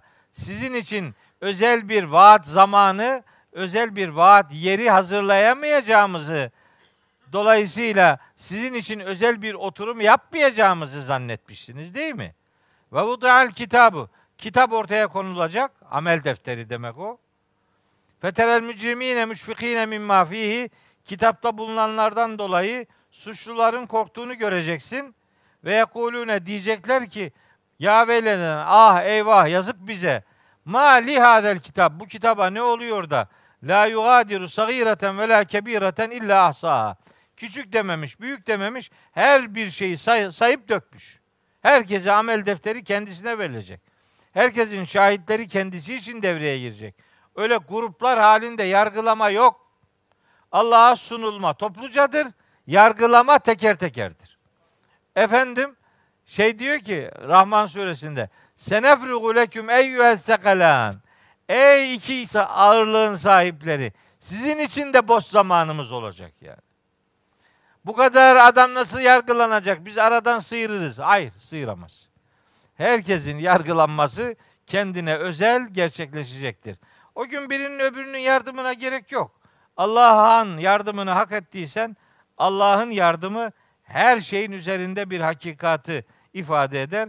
Dolayısıyla bizim güvenimiz önce Rabbimizin e, af sıfatıdır. Sonra da yaptığımız kendi fedakarlıklar ve salih amellerimizdir. Evet. Ayetin sonunda diyor ki Allahu Teala Furkan'ı indiren Allah yüceler yücesidir kuluna. Furkan'ı indiren. Şunun için indirdi. Liyekune lil alemine nezira. Liyekune olsun diye lil alemine bütün alemler için nezira, nezir olsun. Nezir kelimesiyle ilgili de bir şeyler söylemeliyim. Alem kelimesini de aslında açmak lazım. Ama hani çok büyük detaylara girip de çok büyük felsefeler yapmak da istemiyorum. Buradaki alem kelimesinden maksadı insanlar olarak algılayabiliriz. Bunun başka anlamları da var, onu da söyleyeyim. Ee, o dönemdekiler, bütün insanlar, işte insanlar, beraberinde işte cinler, dönemler, zamanlar gibi anlamları var bu kelimenin. Biz buna insanlar için diye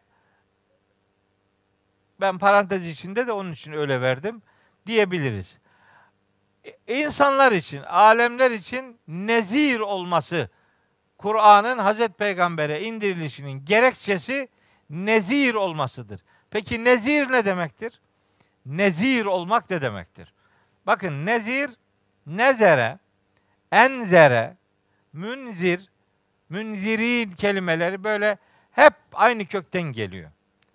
Nezir, nezretmek kelimenin kendi kök anlamı adamak demektir. Nezir kurban derler. Duymuşsunuzdur yani.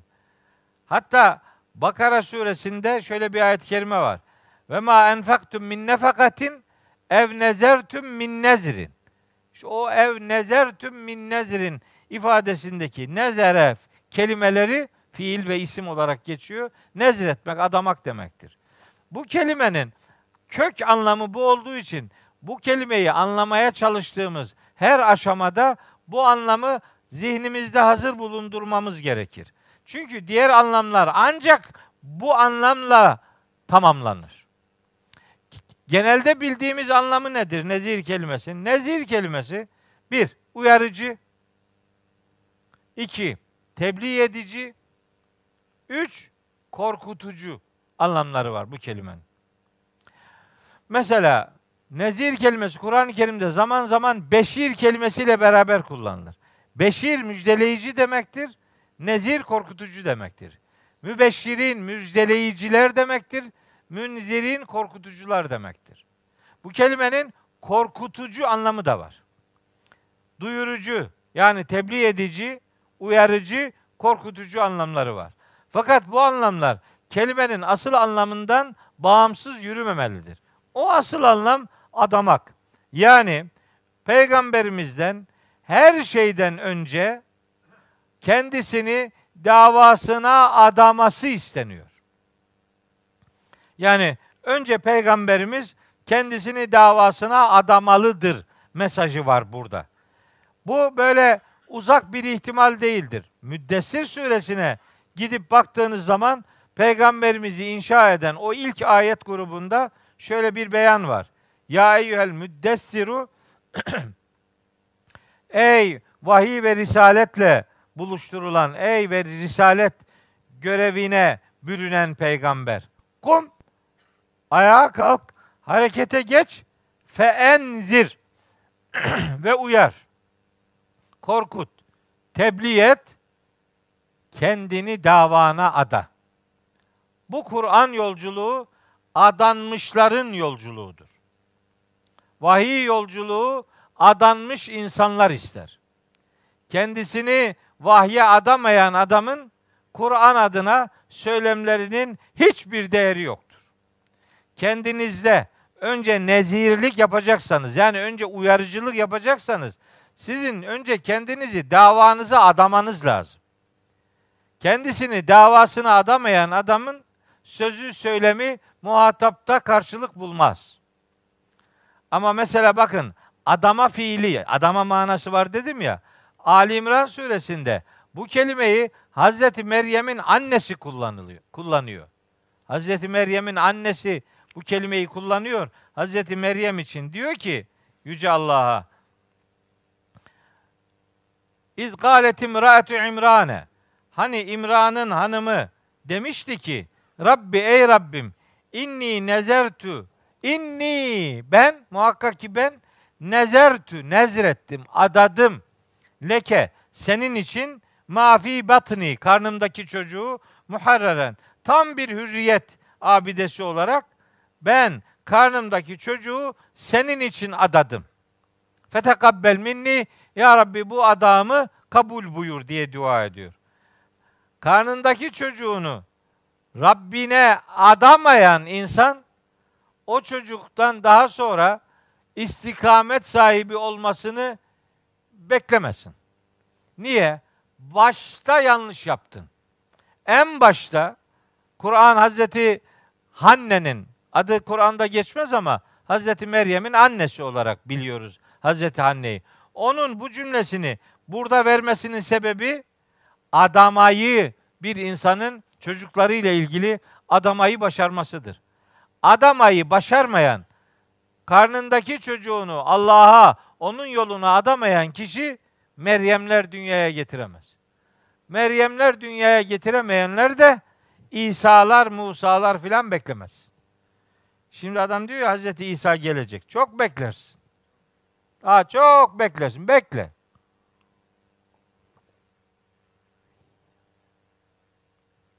Ne oldu?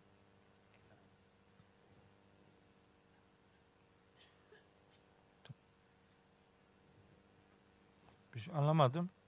Bir şey yaptı arkadaş. Dokunması gerekiyordu. Dokundu. Tamam. Evet. Şunu söylüyorum. İyi bir şey söylediğimi düşünüyorum size. Tabii iyi bir şey söylüyorum. Ne demek yani? Nezir, nezir kelimesinde uyarmak, tebliğ etmek, korkutmak anlamları herkesin söylediği anlamlardır. Ama kelimenin kendi kök anlamını ihmal etmeyeceksiniz. İhmal ederseniz verilmek istenen mesaj kadük kalır. Adayacaksın. Görevine kendini adayacaksın kardeşim. Kur'an adanmış adam ister. Adanmış. Kendisini davasına adayacak. Nezir olmak adanmak demektir. Kendisini davasına adayacak. Önce peygamberimiz için bunu söylüyor. Sonra hepimiz için. Biz de kendimizi bu davaya adamazsak nihayetinde bu davanın işte menzile, maksuda ulaşması sadece hayal olur. Eğer bu adamayı, adanmışlığı ortaya koymaz isek. Evet, birinci ayetle ilgili söylemek istediklerim aşağı yukarı bundan ibarettir. Bir ayet uzun sürdüğünün farkındayım ama her kelimesiyle alakalı bir şeyler söylemek gerekiyordu. Onun için e, bu detayı verdim. Yani tebareke ile kainat kitabını buluşturmazsanız, tebareke ile vahiy e, unsurlarını buluşturmazsanız, tebareke ile insanı buluşturmazsanız ve tebarekenin sadece Allah için kullanılan bir fiil olduğunu vurgulamazsanız, sadece kelimenin manasını verip yüceler yücesidir ya da bereket kaynağıdır derseniz bu iyi bir okuma olmaz yani. Bir sürü ayetle bunların bağlantıları vardır. O ayetleri özellikle hatırlatmak istedim. Çünkü Kur'an ayetleri böyle kendi aralarında ilmek ilmek dokunarak nakış nakış üretilen mesajlara sahiptir. Her ayetin bir başka ayetle bağı vardır. O bağları bir araya getirirseniz nakışlar görürsünüz. O nakışların hepsine bakarsanız tabloyu anlarsınız. Tek başına bir ilmeğe bakarsanız bu bir ilmektir dersin. O ilmeğin diğer takıntılarını görürseniz bu bir nakıştır dersiniz. Ama o nakışların bulunduğu bütünü görürseniz ancak ilmeği ve nakışı kavramış olursunuz. Yoksa yoksa parçacı bakarsınız. Hakikatin bütününü göremezsiniz. Ben ayetleri ayetlerle buluşturarak sadece ilmeği değil, sadece nakışı da değil, tabloyu görmemize çaba sarf ediyorum. Tabloyu görmek hepsine vakıf olmayı beraberinde getiriyor. Şimdi bu ayeti yani birinci ayet okuduktan sonra yine ellezi ile başladığı için bu ayeti de okumak lazım. Bu iki ayeti birbirinden bölmemek gerekir. Bitmedi çünkü. Bu tebarekenin vermek istediği mana mesaj bitmedi. Bir tane tebarekenin bir boyutu daha devreye giriyor. Bu defa diyor ki zaten dedim ya tebarekeyi anlatırken Mülk suresinin başında kainatın bütün mahlukatın hükümranlığı, otoritesi sadece kendi kudretinde olan Allah yüceler yücesidir. İşte ona gün gönderme yapıyor tekrar. Diyor ki: "Ellezî lehu mulkü's semavati vel ard." O bereket kaynağı, o yüceler yücesi olan Allah aynı zamanda göklerin ve yerin otoritesi yalnızca kendisine ait olan kudrettir. Yani bu kainat sisteminin yaratılmasında da, idare edilmesinde de, yürütülmesinde de başkasının etkinliği falan yoktur. Onu birazdan söyleyecek. Hiçbir hiçbir şeyin yaratılmasında da, idare edilmesinde de, varlığının sürdürülmesinde de, diriltilmesinde de, öbür alemde yeniden sorguya çekilmesinde de Rabbimizin hiçbir ortağı yoktur. Bakın öyle ayetler aklıma geliyor ki hani onları okumadan geçemiyorum. Fatır suresinde diyor ki Yüce Allah. Bak bir de Ahkaf suresinde var. iki tanedir. Bir de Rahat suresinde var. O biraz dolaylıdır. Ama bir tanesini okuyayım. Bakın Fatır suresi 40. ayette diyor ki Yüce Allah. Kul ereytum Mekkeli müşriklere söylüyor. Bir düşünün bakalım. Hadi bir kafanızı yorun bakalım. Şürekâekümüllezîne ted'ûne min dûnillah. Allah'ın peşi sıra yalvarıp durduğunuz, dua etmekte olduğunuz o ortaklarınızın, edindiğiniz ortakların durumunu bir düşünün bakalım. Eruni, gösterin bana. Mâzâ halakû minel ardı. Bu arzdan, bu topraktan ne yaratmışlar? Tanrılık nispet ediyorsun. ilahlık payesi veriyorsun. Söyle bakalım bu topraktan neyi yaratmış bunlar? Em yoksa lehum şirkün fis semavat. Onların göklerle alakalı bir ortaklığı mı var? Hayırdır. Neleri var? Allah yaratmada hiçbir ortak edinmemiştir. Melekleri görevlendirmiştir, istihdam etmiştir. O başka bir şey. Ama yaratıcı kudret olarak Cenab-ı Hak hiç kimseyi yaratmasına ortak etmemiştir. Onun için göklerin ve yerin mülkü, hükümranlığı, otoritesi sadece ona aittir. Bakın o lehu mülkü semavati veler diyor ya. Arapça bilenler e, bu dediğimi daha iyi, daha kolay fark edeceklerdir. O lehu mülkü semavati vel ifadesinin bu bir devrik cümledir. Bu düz cümle değil bu.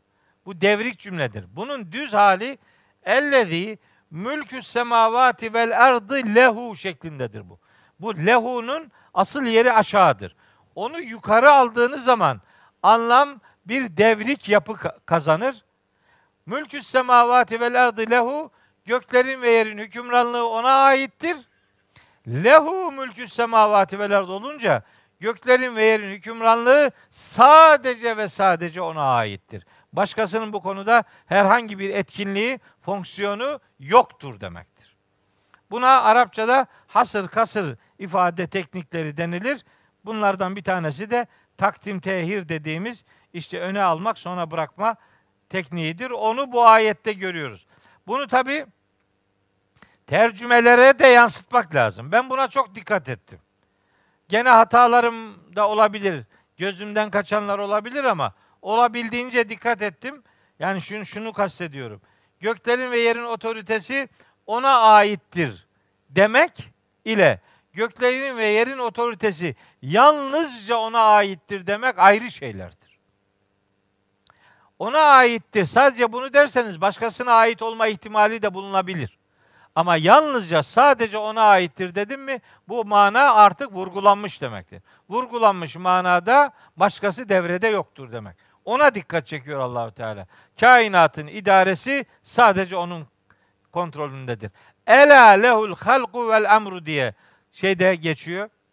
Ee, Araf suresinde dikkat edin. Yaratmak da işi idare etmek de sadece ve sadece ona aittir. Araf suresi 54. ayet. Ela lehul halku vel emru. Yaratmak da sadece onun işidir. Emir yani işi idare etmek de sadece Allah'ın işidir. Bu tür ayetlerde hatta Yasin'de var Yasin'de. Herkes onu bildiği için ondan örnek vermek daha iyi belki. Halama söyleyeyim bunu. Hani fesubhanellezi biyedihi melekûtü külli şeyin. Biyedihi melekûtü külli şeyin. Her şeyin hükümranlığı sadece onun elindedir. Başkasının elinde değil. O yedihinin melekûtü külli şeyden öne alınması sadece ona manasını verir. Bu an bu manayı tercümelere yansıtmak gerekir. Yoksa vurgulu mananın Kur'an'da tercih edilmesinin esprisi gözden kaçırılır. Teknik bir şey söylüyorum ama önemli olduğunu ve anlamak durumunda olanların fark etmesini istediğim bir detayı sizinle paylaşmış oldum. Göklerin ve yerin hükümranlığı sadece kendisine ait olan Allah tebarekedir. Yani işte o Allah yüceler yücesidir. Yani tebareke sıfatını elde edebilmek için lehu mülkü semavati vel olmak lazım. Yani göklerin ve yerin hükümranlığının sadece ona ait olması lazım ki tebareke fiiline layık olsun. Bunun tek adresi var Rabbimizdir. Ona dikkat çekiyorum. Şimdi Yüce Allah yine tebareke olmasının gerekçelerini söylüyor. Diyor ki velem yettehiz veleden. Allah hiçbir çocuk edinmemiştir. Allah hiçbir çocuk edinmemiştir. Velem yettehiz veleden. Yine Arapça bir şey söyleyeyim size. Bunu da nihayet ablaya söyleyeyim. Arapçada kelimeler eğer nekre gelirse yani başında belirteç edatı yoksa yani başında el takısı yoksa nekire kelime gelirse bunu da tercümeye tercümede şöyle düşünmek gerekir. Hiçbir çocuk edinmemiştir. Herhangi bir çocuk edinmemiştir. Çocuğu yok yani. Allah'ın çocuğu yoktur. Allah'ın özel bir çocuğu yoktur demiyor. Hiçbir çocuğu yoktur. Böyle olunca hem bazı Yahudilerin Üzeyr peygamberle ilgili, hem bazı Hristiyanların Hz. İsa ile ilgili, hem başka bazı kabullerin Allah'a mesela, mesela Mekkeli müşriklerin Allah'a kız çocuklar isnat etmesi veya Allah'ın cinlerle irtibatı olup bazı cinlerden Allah'ın kızları ve çocukları vardır demeleri türünden bütün iddialar bu cümleyle iptal edilmiştir. Velem yettehiz veleden. Allah'ın çocuğu yoktur. Allah çocuk edinmemiştir. Hatta size bak şimdi bir ayet okuyayım size. Mekkeli müşriklerde çok ileri düzeyde Allah'a kız çocuklar nispeti vardır biliyorsunuz, duydunuz. Hristiyanlarda da Allah'a erkek çocuk olarak Hazreti İsa'yı Allah'ın oğlu sayma düşüncesi vardır. bazı Yahudilerde de Hazreti Üzeyr ile alakalı benzer bir kabul vardır. Bakın Zuhruf suresinin 81. ayeti var. Zuhruf yani 43. surenin 81. ayetinde. Allahu Teala diyor ki peygamberimize dedirtiyor ki kul de ki in kâne lirrahmani veledün eğer Rahman'ın herhangi bir çocuğu olsaydı eğer Allah'ın bir çocuğu olsaydı, herhangi bir çocuğu olsaydı, fe ene evvelül abidin. Ona ibadet edenlerin ilki ben olurdum diyor. Yok yani yok. Allah'ın çocuğu yok kardeşim. İsa Allah'ın çocuğu değil. Hazreti İsa. Hazreti Üzeyr Allah'ın oğlu değil. Melekler Allah'ın kızları değiller. Allah'ın cinlerden kızları ve oğulları yoktur. Mettehazallahu min veledin. Bakın şeyde diyor Müminun suresinde Allah hiçbir şekilde hiçbir şekilde çocuk edinmemiştir. Mettehazallahu min veledin. Ayet numarası Müminun suresinin 91. ayeti. Allah hiçbir çocuk edinmemiştir. Allah hiçbir çocuk edinmemiştirin başka versiyonları da var. Kur'an'da çok var bununla ilgili de bildiğiniz ayetler üzerinden söylemek isterim. İhlas suresini okuyorsunuz ya. Kul huvallahu ahadun. Burada ilahiyatçı var değil mi? Bunların tepkilerinden ilahiyatçı olduğunu anladım. Bir tane de sarı aşortman giyen arkadaşı var. Sarı mı? Ben renkleri pek anlamam yani. Turuncu mu o ya? Ne biçim turuncu ya? Hakan turuncu mu ya? Yapma ya. Bak adam gördüğün gibi hiç benden yana tavır koymadı. Evet turuncudur dedi. Problem benim renk körlüğümde yani. Anlamadım. Şimdi ben desem ki bizim arkadaşlarımıza, hani işi bildiğini düşündüğümüz arkadaşlara, desem ki İhlas suresinin birinci ayetini tercüme et. Kul huvallahu ahad. Tercüme et. Bunu tercüme et desem. Bak. Tamamına yakını çok doğru olduğunu düşünerek şöyle der. De ki o Allah birdir. Sorun birlikte değil. Ona tek demek de sorunu çözmüyor. De ki o Allah tektir de sorunu çözmüyor. Biliyor musunuz? De ki o virgül o virgül Allah'tır, tektir. O Allah tektir cümlesinin bu tercüme yanlıştır. Manası doğrudur ama tercüme tekniği olarak yanlıştır. Huvallahu, hadallahu değil. Oradaki huve ismi işaret değil. Oradaki huve müptedadır. Huve o, de ki kul de ki huve o, Allahu Allah'tır, ehadün tektir. O Allah tektir cümlesi çok yanlıştır. Niye biliyor musunuz? O Allah tektir deyince Allah'ın bir sıfatına gönderme yapmış oluyorsun. Allah'ın tekliğine gönderme yapmış oluyorsun. Sonra Allahu Samedu, Allah Samettir, yaratıklara muhtaç değildir. Yani Allah'ın iki sıfatını gündeme getirmiş oluyorsun.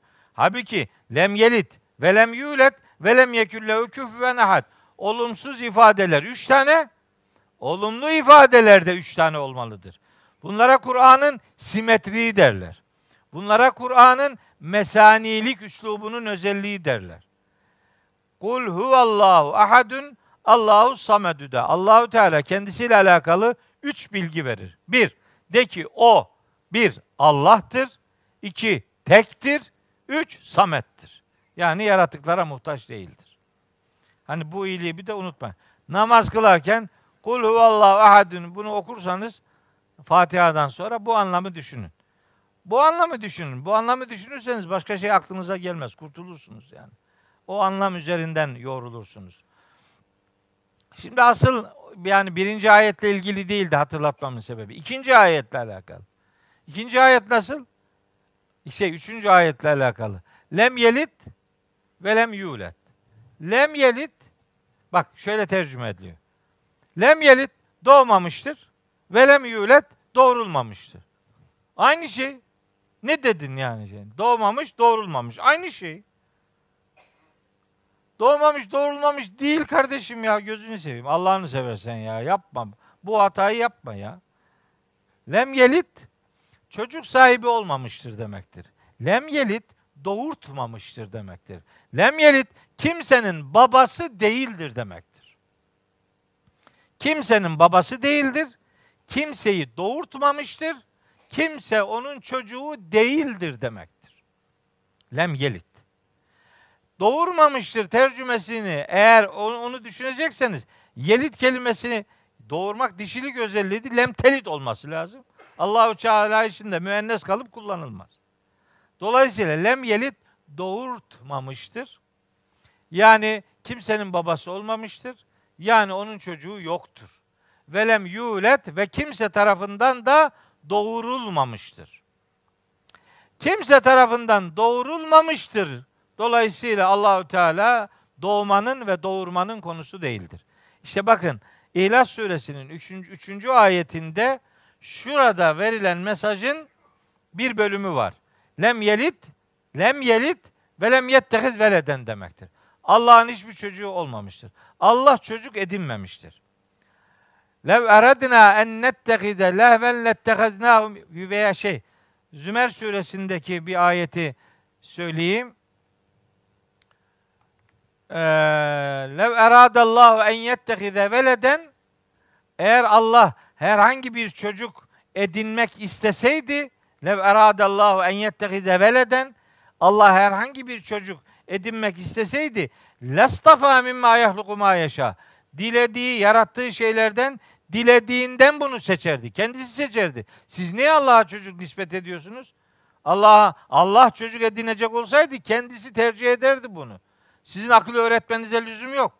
Ama diyor ki Sübhanehu. Haşa böyle bir şey olamaz yani. Bitti. Allah'ın çocuğu yoktur. Burayı bitirdi. Velem yettez veleden. Sonra diyor ki velem yekün lehu şerikun fil mülki. İlk cümleyi ifade ederken söylemeye çalıştım.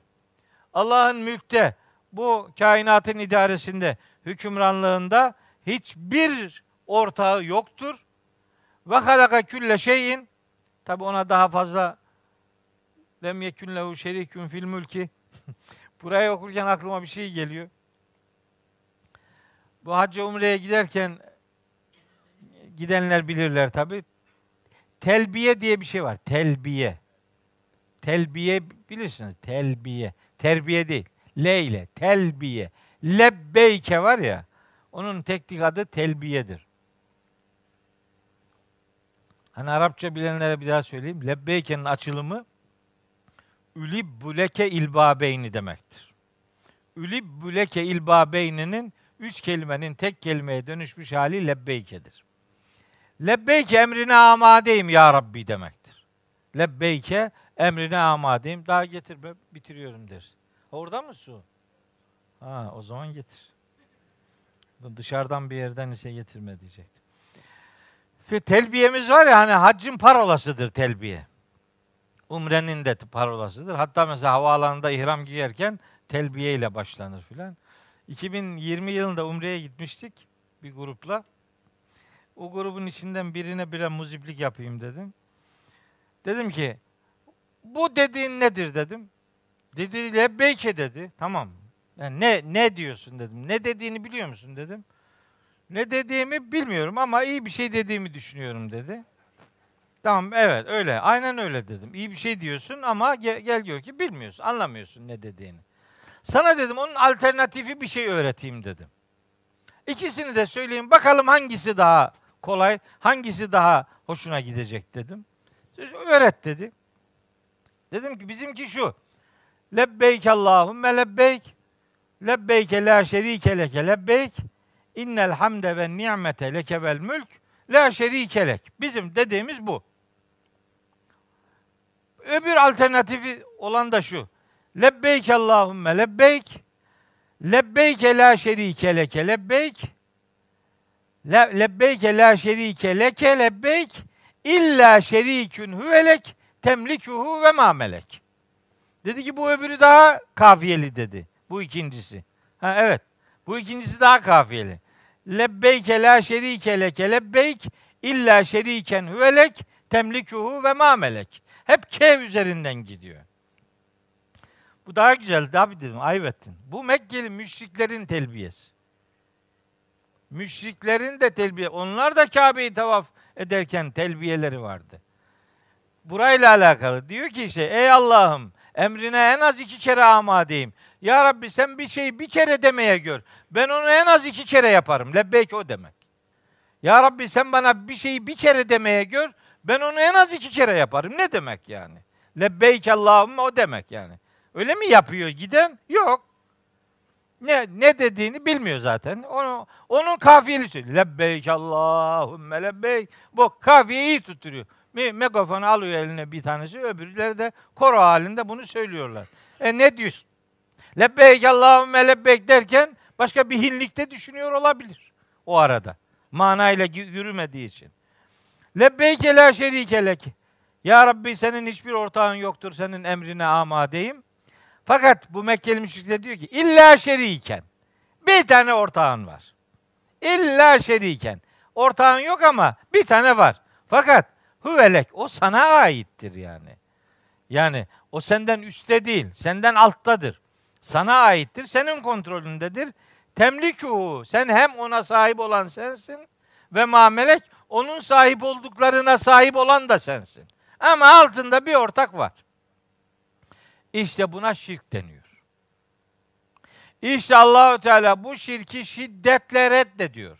Velem yekün lehu şerikün fil mülki. Hem mülkünde şeriki yok, hem hükmünde şeriki yok. Mülkünde şeriki olmaması, mülkünde ortağı olmamasını herkes kolay kolay anlıyor da bu Keyif suresinin 26. ayetinde hükmünde ortağı yokturla kimse ilgilenmiyor. Çünkü başka hüküm koyanlar var, ayıp etti. Oo dolu. Hatta bir Allah hüküm koymamış kalıyor. Geri herkes hüküm koyuyor. Bakın söylüyorum. Bakın söylüyorum. Malehum min dunihi min veliyin. İnsanlar için, Allah'ın peşi sıra mahşer için dost falan yok. Ve la yüşrikü fi hukmihi ahada. Allah hükmünde hiç kimseyi ortak etmez. Bitti. Bizde ortaktan geçilmiyor. Hangi ayet? Keyf suresinin 26. ayet. Allah mülkünde, hükümranlığında, otoritesinde asla ve asla ortak edinmemiştir. Ortağı yoktur. Devam ediyorum. Ve halaka külle şeyin Allahu Teala her şeyi yaratandır, yaratmıştır.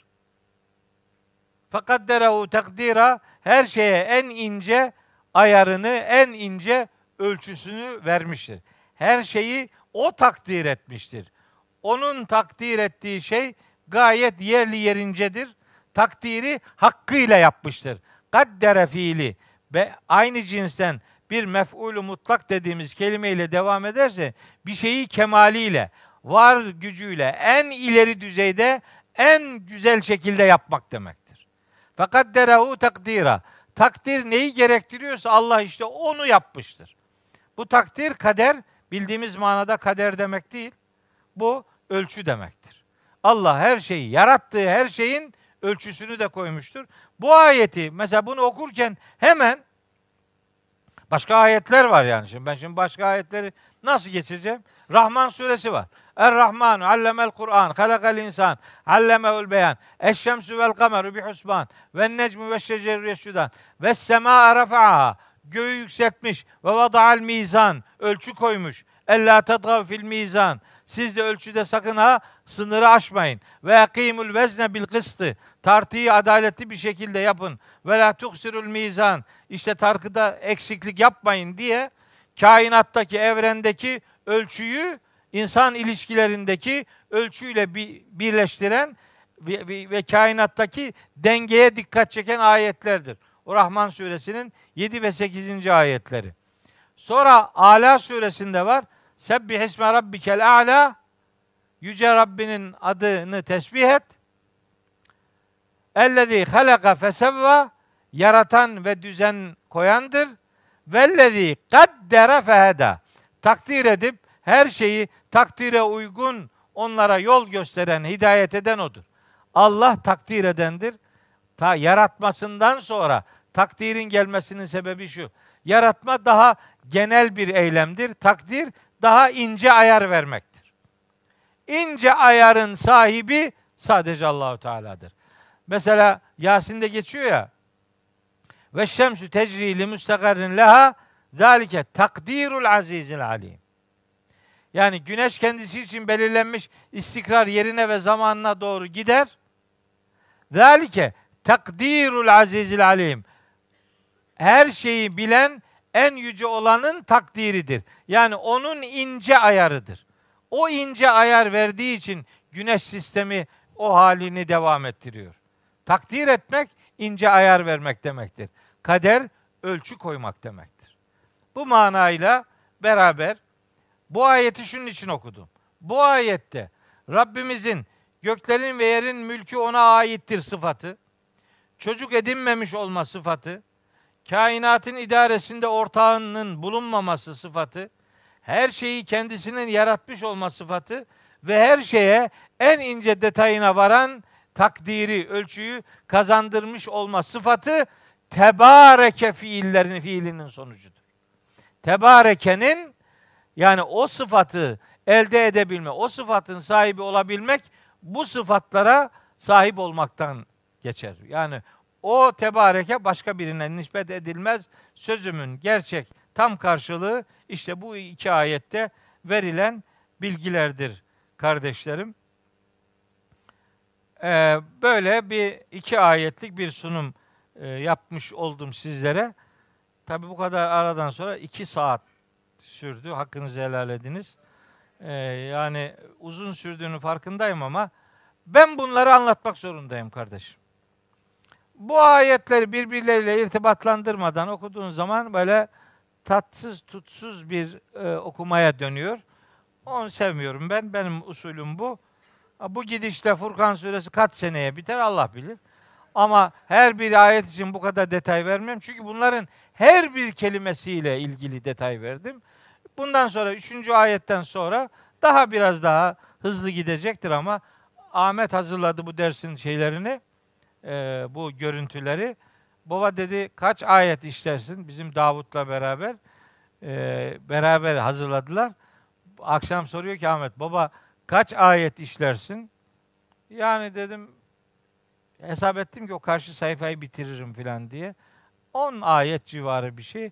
O da kıs gülüyor yani. Sen ve 10 ayet işlemek. Sen kaç ayetlik sunum hazırladın? 34 ayet. 34 ayet senelik. Ama göreceksiniz o kadar güzel ayetler okuyacağız ki devam eden bölümde inşallah Allah sağlık versin, afiyet versin. Bizi vahyine, Kur'an'ına kurban olanlardan eylesin diye dua etmiş olalım. Bir sonraki derste inşallah Furkan suresi 3. ayetten itibarenki bölümde sizlerle yeniden birlikte olma dua ve niyazıyla hepinizi Allah'a emanet ediyorum.